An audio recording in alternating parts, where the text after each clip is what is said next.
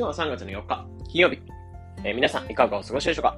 こんにちは、 DeFi 投資家の斉藤です。えー、このチャンネルでは、聞くだけでわかる仮想通貨っていうのコンセプトに、普段ニュースだったりとか考え方っていうのを発信してます。で今回はタイトルにあったように、47から9つを選抜。ブラジル中央銀行がデジタルレアル開発にリファイなどと協力。ということで、今日今回話していく内容としては、えー、ブラジルの中央銀行がデジタル通貨、デジタルレアルの開発に向けて、えー、9つの機関とか、まあ、 DeFi とかと協力していくというところでニュースになってたので、まあ、その部分を深掘りしていきます。で、ニュースとしては何かっていうと、まあ、早速話していくと、えー、 DeFi などと、 DeFi などの9つの機関や銀行とかと協力して、デジタルレアルを開発していくよってところでニュースになってて、これは43の機関から出されている47の提案の中から、えこの9つっていうのが選ばれたって感じで、まあ、かなりの競争率の中、えこの9つ、9つが選ばれたって感じになってますね。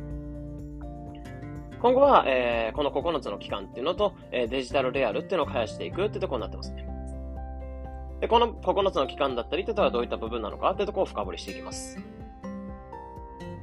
で、そもそもデジタルレアルって何なのかってところ、まず話していくと、まあ、ざっくりになっちゃうんですけど、えー、言っちゃえばその法定通貨、ブラジルのレアルっていう法定通貨があるんですけど、まあ、それがデジタル化っていう感じになったイメージで。で、今までとかであれば、まあ、普通にキャッシュレス決済とかいろいろあると思うんですけど、まあ、どうしても現金ってものをデジタル化してるだけなので、やっぱ送金だったりとか、国際送金とかする際に、まあ、どうしてもコストがかかっちゃったりとか、まあ、現金を持っていくみたいな、現金を送っていくみたいなコストは非常にかかったんですけど、まあ、このデジタルで、その法定通貨と法定通貨が、えー、仮想通貨の技術を取り入れることで、まあ、送金コストが非常に安くなったりとか、あとは他の通貨に換金したりとか交換したりするのがかなり楽になったりとか、まあ、結構そのデジタル化することで、まあ、仮想通貨とか今暗号通貨の技術っていうのが、まあ、法定通貨の方に取り入れられることで、まあ、かなり楽になるってところで、まあ、注目されてきてるんですね。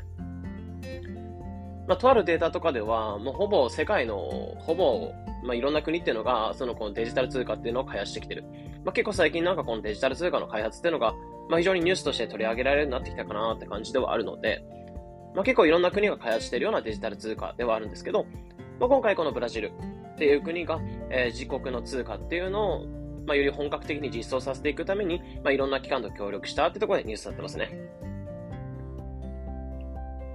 じゃあ、9つの機関を選抜したよってところなんですけど、まあ、どういったところが選抜されてるかってところを話して、まず話していきます。で、一つ目っていうのが、えー、アーベが DeFi のレンディングプロトコルの中、DeFi の中から、このアーベっていうのが選ばれたって感じになってますね。で、これ、アーベっていうのはもう言うまでもないと思うんですけど、まあ今であれば超有名な DeFi のレンディングプロトコルで、まあ多分 DeFi をこれから学んでいく、使っていくって人に関しては、まあ多分知らない人はいないないんじゃないかなっていうふうな思うぐらいかなり有名なプロジェクトになってきて、最近とかだと、スイスの、銀行の金融システムとかにも、まあ、このアーベの技術だったりを使っていくよみたいなニュースなんかもされてて、まあ、かなり有名な DeFi のレンディングプロトコルなんですね。まあ、レンディングっていうのはその仮想通貨を預け入れて、えー、その利息を得ていくみたいな、えー、貸し付けるみたいな感じになってて、あとは仮想通貨を借りることもできて、まあ、借金したりとかっていうのもできるんですね。まあ、この中で、まあ、結構古参なプロジェクトではあるアーベが今回選ばれたって感じですね。で、二つ目ってのが、えー、バンコ・サンタンデールっていうところが選ばれてて、まあ、これは大手の銀行になってくるんですけど、え車両だったり、え自分が持ってる、所有してる財産のトークン化の技術っていうのを開発しているような場所になってます。なので、トークン化されることで、えー、自分の車両とか、お金とか時計とかいろんなものがトークン化できるって感じで。まあ、これは DeFi とか触ってる人であれば、まあ、例えば自分が持ってる、例えばステーキングしたら、そのステーキングっていうのを、えー、証明書、まあ、ステーク証明書みたいなの発行して、えー、それがトークン化されてることで自分がステーキングしているような証明っていうのを出せたりとか、まあ、最近とかであれ NFT っていうのもあれ一種のトークン化って感じなので、えー、例えば自分の持ってる免許証だったりとかが NFT になってくれることで、まあ、ブロックチェーン上に自分の情報っていうものが改ざんされることがない情報っていうのが、えー、紐付けておけるみたいな感じなので、まあ、トークン化することで、まあ、非常に、えー、やり取りとか、まあ、送金とか交換とか、いろんなものがやりやすくなるんですね。まあ、そういった、えー、ものを、まあ、リアルな世界で、えー、財車両だったりとか、財産財産のトークン化をしていくような、まあ、技術を開発しているような、えー、大手の銀行になってます。で3つ目っていうのが、えフェブラバンっていうところで、えブラジル、これはブラジルの、え銀行連盟になってて、まあ、このフェブラバンも導入されてるって感じで。で次4つ目っていうのが、えギーセンコ。ギーセンコっていうところと、デブリエントっていうところが、まあ、その重なってるって感じなんですけど、まあ、ドイツの支払い、ドイツの国で、えー、出てる会社なんですけど、まあ、これは支払いのセキュリティを高めていくような、まあ、技術を開発しているような場所になってて、オフライン、主にで、主にオフラインでの支払いっていうのを開発しているような企業になってます。で次、5つ目というか、ユニバンコってところで、まあ、これは大手の金融サービス会社になってて、主に国際の支払い、え、国際的な支払いを開発しているような企業になっています。で、6つ目ってのが、え、メルカドビットコイン。まあ、これはラテンアメリカ最大の暗号交換所になってて、え、暗号通貨を交換できるような場所になってて、ソフトバンクっていうのも去年7月あたりに220億円ほど出資をしてるっていうような企業になってます。場所になってます。で、7つ目ってのがテクバンってところで、これは ATM のネットワーク業者になってます。で、よ、えー、8個目っていうのがバート。まあ、これは、えー、農村金融のトークン化という感じになってて。で、9つっていうのが、えー、9つ目っていうのが、えー、ビザのブラジル企業なんです。で、これは DeFi 技術というのを開発しているような中小企業からの資金調達を目的として、えー、ここが採用されたって感じになってますね。なので、ざっくりと言ってしまえば、お金を貸し付けたりとか、まあ、DeFi の技術っていうのを導入していく上で、え、アーベっていうのが導入されてたりとか、あとは大手の銀行が入ってきたりとか、あとは支払いとかセキュリティ面を強めていくような企業が入ってきたり、また暗号交換ができるような場所になったりとか、まあ、いろんなところまんべんなく、えー、今 DeFi の技術だったりとか、暗号通貨の技術っていうのは導入できるような、えー、まんべんなくいろんな企業とか会社っていうのを導入しているような感じになってますね。まあ、ここまでが9つ、えー、抜粋してたんですけど、まあ、今後の予定として、ここからちょっと話していきます。で、今後この9つの企業とか会社とか DeFi とか協力して、えー、実装させていくデジタル通貨、デジタルレアルを実装させていくのは3月28日から4月29日の間まあ、この間ぐらいで、えー、デジタルレイヤルっていうのを導入していくような、実装させていくような、まあ、結構資源をしていくような、えー、予定になってますね。まあ、かなりなので、この4、5ヶ月ぐらいで、デジタルレイヤルっていうのが、まあ、本格的に実装できるような形になっていくんじゃないかなってところが予想されてますね。で、最終的にそういった試験も重ねつつ、実用化っていうのは2024年、今から2年後ぐらいを目指していくって感じになってますね。まあ、目指していくとはなってるんですけど、実装とかすでにさせていくような形で、もうここ4、5ヶ月でしていくって感じなので、もしかしたら2023年とか、え、来年あたりにはすでにデジタルレイヤルっていうのは出来上がっていて、まあ、いつでも導入できる。あとは法律面とかそういった部分を規制していけばいいかなっていうところの状態にもなってるんじゃないかなってところも僕なりには想像してますね。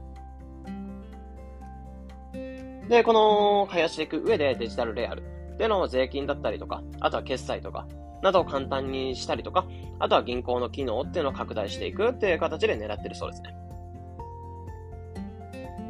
じゃあ、ここまでのニュースとしては、えー、47の提案の中から9つの機関とか DeFi っていうのが選ばれたよ。で、この9つの機関とデジタルレイヤルっていうのを開発していくって形になってて、まあ、ここ4、5ヶ月ぐらいで、え、実装とか、まあ、試験を試していって、2024年、今から 2, 2年後には、えデジタルレイヤルっていうのが実際に、え市場で使えるような状態、まあ、送金とかいろんなものができるような状態にしていくってところを狙ってるっていうところでニュースとしてなってました。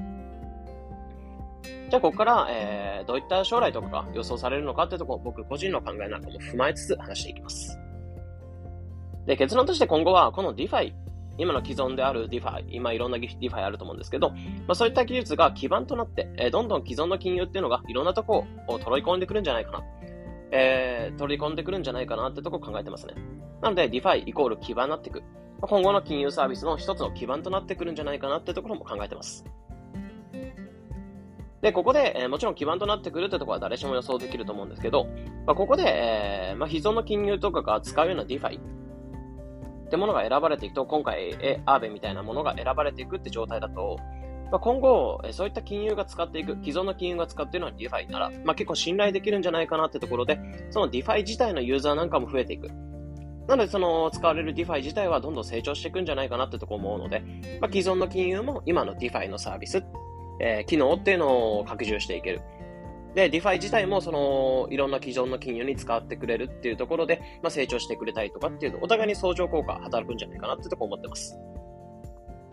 なので、注意しておいてほしいのは、まあ、既存の金融っていうのが、どの DeFi を参考にして、えー、システムとか作っていくかってとこなんかも、まあ、ニュースとか多分出てくると思うので、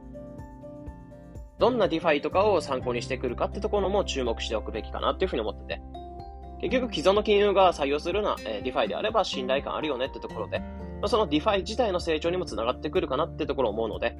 まあ、こういったニュースなんかは注目しておけ、注目しておいて、えー、見ておくべきかなってところも感じたので、まあ、今回共有してきました。というところで今回は、ブラジルの中央銀行デジタルレアルっていうのが9つの提案っていうのを導入して、まあ、 DeFi などと協力して、デジタル通貨を開発していくよっていうところをニュース解説しました。えこのような形でこのチャンネルでは仮想通貨についてできるだけ分かりやすくお伝えしています。日々の情報収集やトレードにお役立てください。えまた無料で仮想通貨ニュース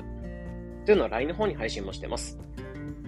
ニュースを読む習慣つけたいとか、仮想通貨のトレンドつかみたい、仮想通貨の勉強したい、そういった方は概要欄のリンクの方からサービスに登録できるリンク載せておきますので、えそちらから登録していただいて、え、仮想通貨トレンドをつかむ一つの手段としていただければなというふうに思います。あと、プラスで、えー、LINE もやってるって言ったんですけど、まあ、気軽にニュースをアウトプットとインプット、まあ、できるような Twitter のコミュニティも運営もしてます。まあ、こちらに関しては参加も退出も全然自由になってて、えー、なんか登録していただくっていう感じではなく、まあ、2タップで、えー、コミュニティに参加するってところをタップしていただけると、まあ、すぐに参加して、えー、自分でもニュースをインプットしたら、それをアウトスプットする場にしても OK ですし、まあ、ただただニュースを読む場所にしても OK ですし。とところで、まあ、それぞれが簡単に発信できるような場所にもなってます。まあ、こちらも登録し、登録していくというか、まあ、参加していただけると、まあ、クリプトニュースを摂取する、摂取する一つの手段となるかなというふうに思うので、まあ、参考にしてみてください。というところで本日はこれで以上になります。良い一日を。